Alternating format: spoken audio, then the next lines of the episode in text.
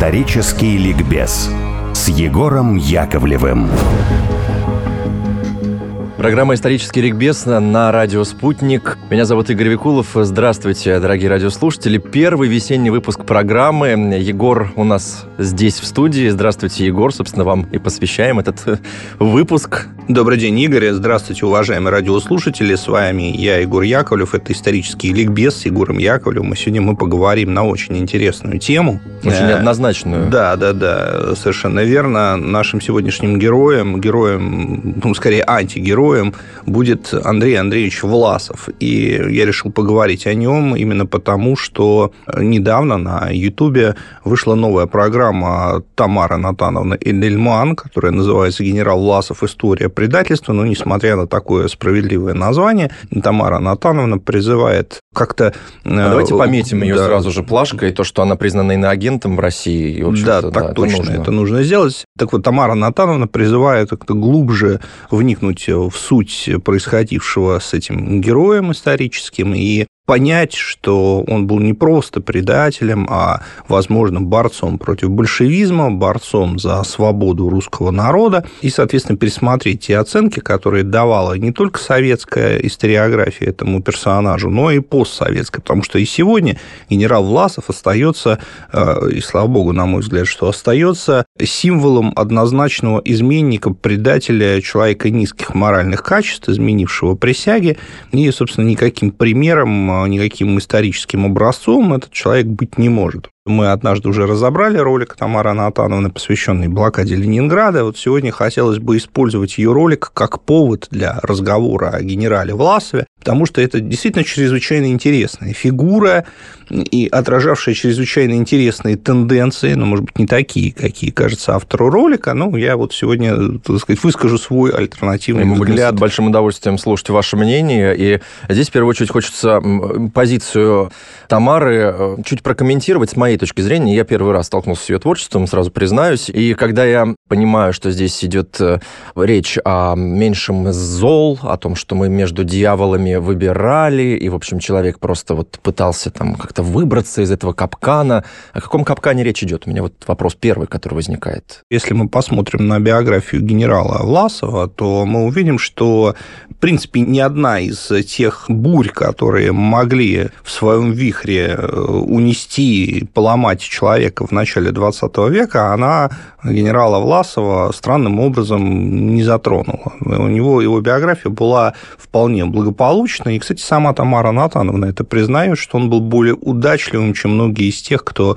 с кем потом сводила его судьба. Кстати, я от себя отмечу, что он был намного более удачлив, чем многие из тех, кого мы знаем как выдающиеся великие герои, герои да. Великой Отечественной войны, потому что генерал Власов никогда не подвергался арестам, никогда не подвергался никакой травле, он всегда пользовался авторитетом, всегда пользовался уважением, всегда был на хорошем счету. Его карьера развивалась просто превосходно. И стремительно с Рокоссовским, с Жуковым э, в одной полосе, в общем-то, но, появиться. Это... В общем, ну, не совсем, конечно, с Рокоссовским и Жуковым, но особенно с Жуковым Жуковым, потому что Жуков все-таки к началу войны это уже начальник генерального штаба, но генерал Власов, да, это все равно э, фигура, которую можно назвать восходящей звездой Красной Армии. При этом происхождение вот самое простое. Крестьянская семья, 13-й сын, год рождения 1901, во время гражданской войны воевал в Красной армии, воевал по мобилизации, то есть нельзя сказать, что это такой большевик-подпольщик или какой-то идейный борец, который в Красную армию уступил, нет, воюет по мобилизации, но тем не менее воюет, и дальше вот такая абсолютно хорошая, абсолютно крепкая военная карьера, которая приводит его, например, во второй половине 30-х годов, уже во время начала интервенции Японии в Китай, он становится одним из военных советников Чанкайши направление стратегическое. Надо, наверное, пояснить, почему это так важно. Потому что, хотя советские э, лидеры прекрасно понимали, что назревает Вторая мировая война, и они прямо об этом говорили, но совершенно непонятно, в какой конфигурации, в какой последовательности э, эта война начнется, в какой последовательности агрессий. И вот середина 30-х годов – это время, когда вполне допускалось, причем всеми, и в Москве, и в Берлине, что спусковым механизмом Второй мировой войны может случиться конфликт в Азии, может mm. быть конфликт в Азии. И начнется все с нападения Японии на Советский Союз. Такой вариант рассматривался. Япония нападает на Китай, вот эта война начинается в 1937 году, и в китайской историографии началом Второй мировой войны считается именно 1937 год, а не 1939. Как на это реагировать Советскому Союзу? Понятно, что если Япония сожрет Китай, то следующим пути будет Советский Союз. И поэтому любой ценой нужно поддержать китайцев для того, чтобы эту ситуацию затянуть, чтобы японцы там увязли и не смогли э, собрать силы для последующего нападения на СССР. Угу. Поэтому китайцам оказывается поддержка, но она оказывается неофициально. Туда едут военные советники, и вот одним из этих военных советников становится Андрей Андреевич Власов. Вот. И, и понятно, что бездаря, ничтожество э, на такое важное военное направление не отправит а его отправляют. И это говорит о том, что он был на очень хорошем счету. И он, казалось бы, эту свою репутацию абсолютно подтверждал потом, потому что когда началась Великая Отечественная война, он отлично действует под Киевом, он попадает в окружение, первый раз выходит из него, потом командование 20-й армии под Москвой. То есть Влас, безусловно, это один из героев обороны Москвы. И я, забегая вперед, скажу, что планировалось назначение генерала Власова командующим Сталинградским фронтом. Mm. То есть, э, если бы Власов повел себя иначе, возможно, мы бы знали его как героя Сталинградской битвы, который стоял бы в одном ряду с Чуйковым, с Еременко, с другими нашими прославленными полководцами, э, с тем же Рокоссовским, вот уже действительно бы встал с ним в один ряд, но этого не произошло. А, но э, для нашей темы очень важно, что никаких политических претензий, это проходит красной нитью по всем характеристикам Власова, никаких политических претензий ни у советской власти к Власову, ни у к Власову советской власти не было. Вот, то есть, может быть, они и были где-то в глубине души, но Власов никоим образом об этом, так сказать, не упоминал, не говорил, ничего подобного идентифицировать нельзя. Были, наверное, генералы, которым там что-то не нравилось, были, э, возьмем того же Константина Константиновича Рокоссовского. То есть, казалось бы, можно усмотреть в нем, в его биографии мотивацию, потому что мотивацию для измены, потому что он был арестован, и э, его арест обернулся достаточно длительным заключением, и меры физического воздействия к Рокоссовскому применялись. Но Рокоссовский, э, мы знаем, да, его дальнейшую судьбу, угу. он был полностью реабилитирован, и э, он не изменил. В итоге мы имеем одного из двух маршалов Победы, да, человека, который командовал парадом, угу. парадом Победы в 1945 году. Были представители старого офицерского корпуса Дмитрий Михайлович Карбышев. Вот эта фигура очень важна, потому что э, ну, Карбышев является символом несломленного генерала, генерала, который не перешел на сторону врага, хотя его очень к этому сподвигали, потому что генерал Карбышев был представителем еще старой революционной военной элиты. Это был один из самых талантливейших молодых инженеров, э, военных инженеров э, царской России. Он был выпускником знаменитого инженерного училища, которое располагалось в инженерном замке, бывшем Михайловском mm-hmm. замке. Вот, это том же самом, того же самого инженерного училища, которое закончил Эдуард Иванович Татлебен, герой Крымской войны, и, кстати, того же самого, который закончил Федор Михайлович Достоевский. Вот. Он был подполковником старой армии, уже героически героически проявившим себя во время Брусиловского прорыва. То есть ну, вот, казалось бы, такой человек старой формации, человек, который был участником русско-японской войны, а, и вроде бы он должен был бы не иметь ничего общего с этими проклятыми Чем-то быть недовольным большевиками, да, да, с этими проклятыми большевиками, он должен был бы легко перейти на сторону. Вот если клишированно подходить к этой ситуации, то вот именно такие бывшие люди, они должны были бы легко перейти на сторону немцев и принять всю их пропаганду, но Карбушев, мы знаем его судьбу, он этого не сделал. И забегая вперед, я скажу, что большая часть советских генералов этого этого не сделала. То есть Карбышев является своего рода не просто одним из генералов, он еще является и символом, символом большой группы советских генералов, которые отказались. 62 советских генерала отказалось от любого сотрудничества с врагом. Это абсолютное большинство. Значит, что касается э, Власова, то вот у него таких не было каких-то причин зримых бросить вызов советской власти, потому что происхождение у него крестьянское, никаких претензий в классовом смысле к нему никогда не было, карьера развивалась прекрасно, э, он находился на очень хорошем счету лично у Сталина, и сам, кстати, об этом потом нацистам говорил, себя э, рекламируя. Ну, а обстоятельства его пленения, они тоже не могли как вызвать каких-то серьезных проблем. Я сейчас объясню, почему. Существует миф, что генерал Власов, был брошен своим командованием, и э, поскольку вторая ударная армия, как мы знаем, была разгромлена, mm. то вот есть такой стереотип о том, что любой командующий э, разгромленной армии э, подвергался репрессиям. Если бы он вновь оказался в руках там, НКВД, то его бы неминуемо расстреляли как предателя, изменника, там, человека, который сдал нацистам целую армию. Ничего подобного не, не происходило. Это ну, так, это... Они сами-то знали, эти люди, что вот такого не происходило? Или, или они да тоже знали, жили в мифах? Да знали, конечно, но никаких мифов не было. Ну, давайте про вторую ударную армию. Значит, вторая ударная после успешной для советского командования Тихвинской контрнаступательной операции вторая ударная армия приступает к задачам, связанным с деблокированием Ленинграда. Это Любанская операция, она началась в январе 1942 года. Во время тяжелых боев удается продвинуться на несколько десятков километров, даже до, более 70 километров. Образуется так называемый Любанский выступ, но дальше наше продвижение застопорилось, и э, ситуация стала достаточно острой, потому что возникла угроза окружения второй ударной армии, которая и воплотилась в жизнь реально. Немцы были очень серьезными противниками, несмотря на некоторый моральный надлом, который часть военачальников немецких испытала зимой 41-42 года, и этот надлом, в частности, выразился в том, что командующий группой армий «Север» Вильгельм Риттер фон Лейб, он ушел в отставку, потому что он понял, что война затянулась. Это был хороший военный специалист, э, именно в профессиональном плане, и он понял, что у немцев очень мало шансов э, на окончательную победу. А поскольку он был уже очень стар, он рассчитывал, что овладение Ленинградом будет финальной страницей, венцом его карьеры.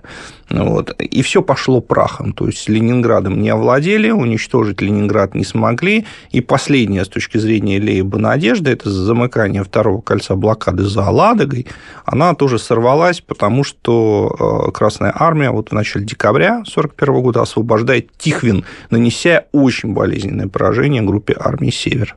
И Лейб уходит. Формально там все было очень благообразно обставлено, но на самом деле у Вильгельма Риттера фон Лейба уже были признаки, ну, я бы сказал, даже паники. Но его меняет Георг фон Кюхлер, и борьба, борьба продолжается. И вот э, в этих условиях командование Красной Армии допускает серьезную ошибку.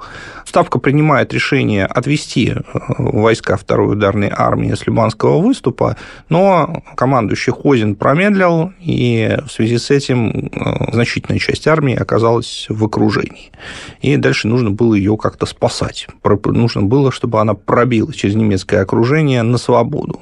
А генерал Клыков, который командовал второй ударной армией, был тяжело болен. И вот именно ему на смену в качестве такой пожарной команды и бросают Власова. Туда бросают, потому что он один из лучших, действительно один из лучших в профессиональном смысле талантливых командиров Красной армии. Ну вот Но... эта вот роль палочки-выручалочки, она не сработала ли вот как раз здесь отрицательно, поскольку им пытались как раз закрыть? Э, ну, как не сработало. Но Сталин исходил из того, что если кто-то и может решить эту проблему. Там у него была, э, как Алексей Валерьевич Чесаев выражается, небольшая скамейка запасных. Mm-hmm. Вот. То есть э, отправили человека, который мог да, отправили человека, который мог. При этом всем было понятно, и Сталину лично было понятно, что э, ситуация очень тяжела. И Хозин-то был снят, и он был командующим Ленинградским фронтом. Его сняли с формулировкой, что он не справился и поставил армию в чрезвычайно тяжелое положение. Вот, при этом он не был репрессирован, но его сняли и действительно за дело. Так вот, к Власову было отношение, как вы правильно сказали, к палочке-выручалочке. Он прибыл на место и пытался что-то делать, но было, к сожалению, уже поздно. И вот, собственно, до 11 июля, когда Власов сдался в плен, И даже чуть позже, до того момента, до сентября, может быть, как он подписал первое воззвание свое, никаких претензий к нему не было и быть не могло. И вот сейчас я приведу убийственные доказательства, на которые почему-то Тамара Натановна не обращает внимания, потому что это не вписывается в ее нарратив. Да? Э, дело в том, что когда стало понятно, что армия разгромлена, то Ставка сформировала специальные отряды из диверсантов, которые должны были высадиться на вот этой территории. И персонально искать генерала Власова и вывести его из окружения. То есть э, стремились его спасти, стремились сделать так, чтобы он не попал в плен. Именно потому, что он был очень ценным военным специалистом, и именно потому, что планировалось его дальнейшее участие э, в Сталинграде. И десятки людей рисковали жизнью и погибли для того, чтобы спасти генерала Власова. Вот это мы очень четко должны понимать. То есть ему ничего не угрожало. Речи о том, что он будет репрессирован, не шло. Наоборот, его хотели спасти для того, чтобы он продолжил борьбу.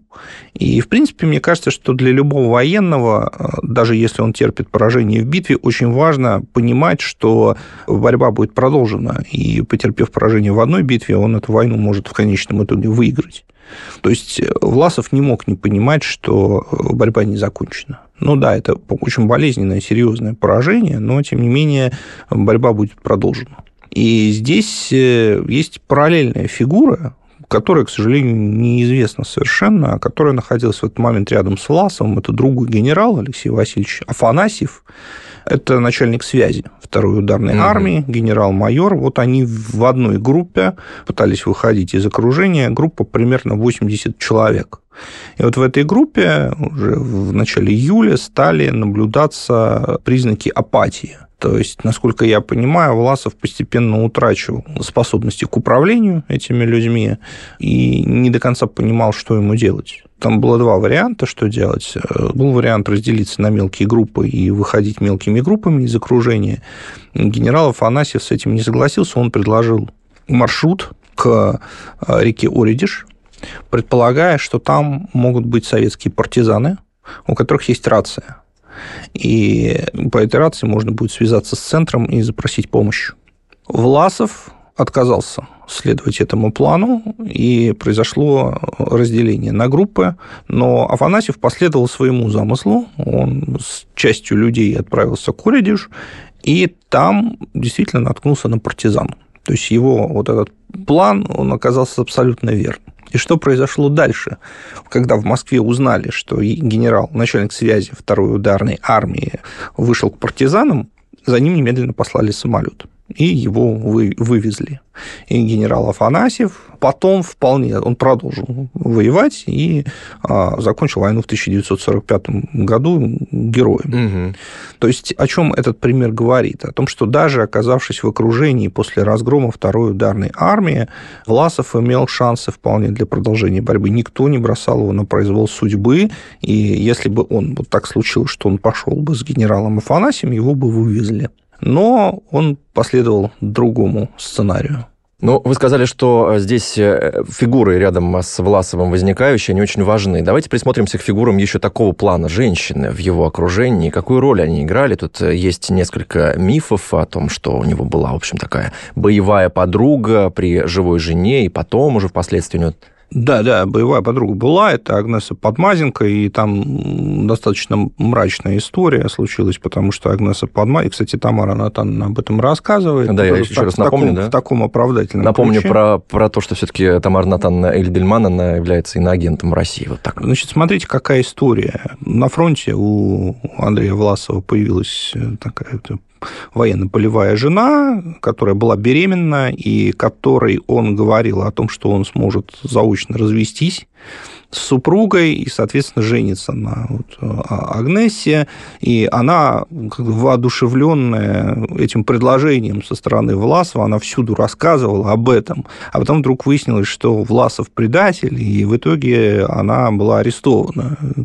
И законная жена тоже была арестована. Ну, а господин, господин Власов, он, в общем, не особо по этому поводу переживал, потому что когда нацисты худо-бедно его признали, знали, и когда он получил реальную армию в свои руки, он устроил свою личную жизнь уже в Германии, женившись на вдове эсэсовца Адели Бюлленберг, о чем, кстати, Тамара Натановна умалчивает. Но Кирилл Александров, вот большой поклонник генерала Власова, известный историк, он об этом умолчать не может, честно пишет, что такое было. Ну вот э, действительно, э, мягко говоря, не очень благообразно господин Власов себя вел в плену. И да, и, может быть, и другие советские военачальники не являлись образцом в отношениях с женщинами, но все-таки на вдове эсэсовца никто из них не, да, жен... никто из них не женился. Это довольно уникальный пример.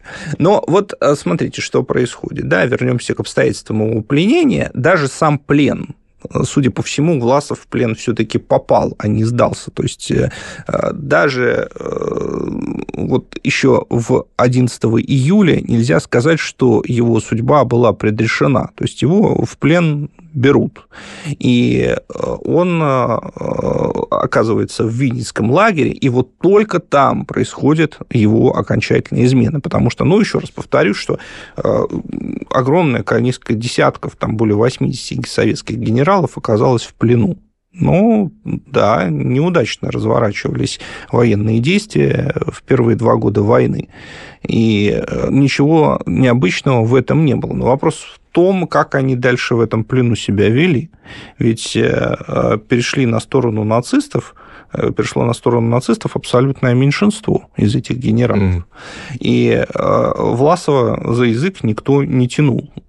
И вот этот благополучный генерал, генерал которого, э, который находился на хорошем счету у Кремля, он уже в сентябре 1942 года он публикует первое свое воззвание, э, призывая э, солдат Красной Армии переходить на сторону нацистов. И вот это уже, конечно, абсолютно точно измена, это уже абсолютно точно акт э, предательства. И э, я не вижу здесь никаких признаков э, идейной борьбы против большевизма, потому что ничего такого, чтобы говорило об идейности генерала Власова, мы в нем до этого момента не замечаем.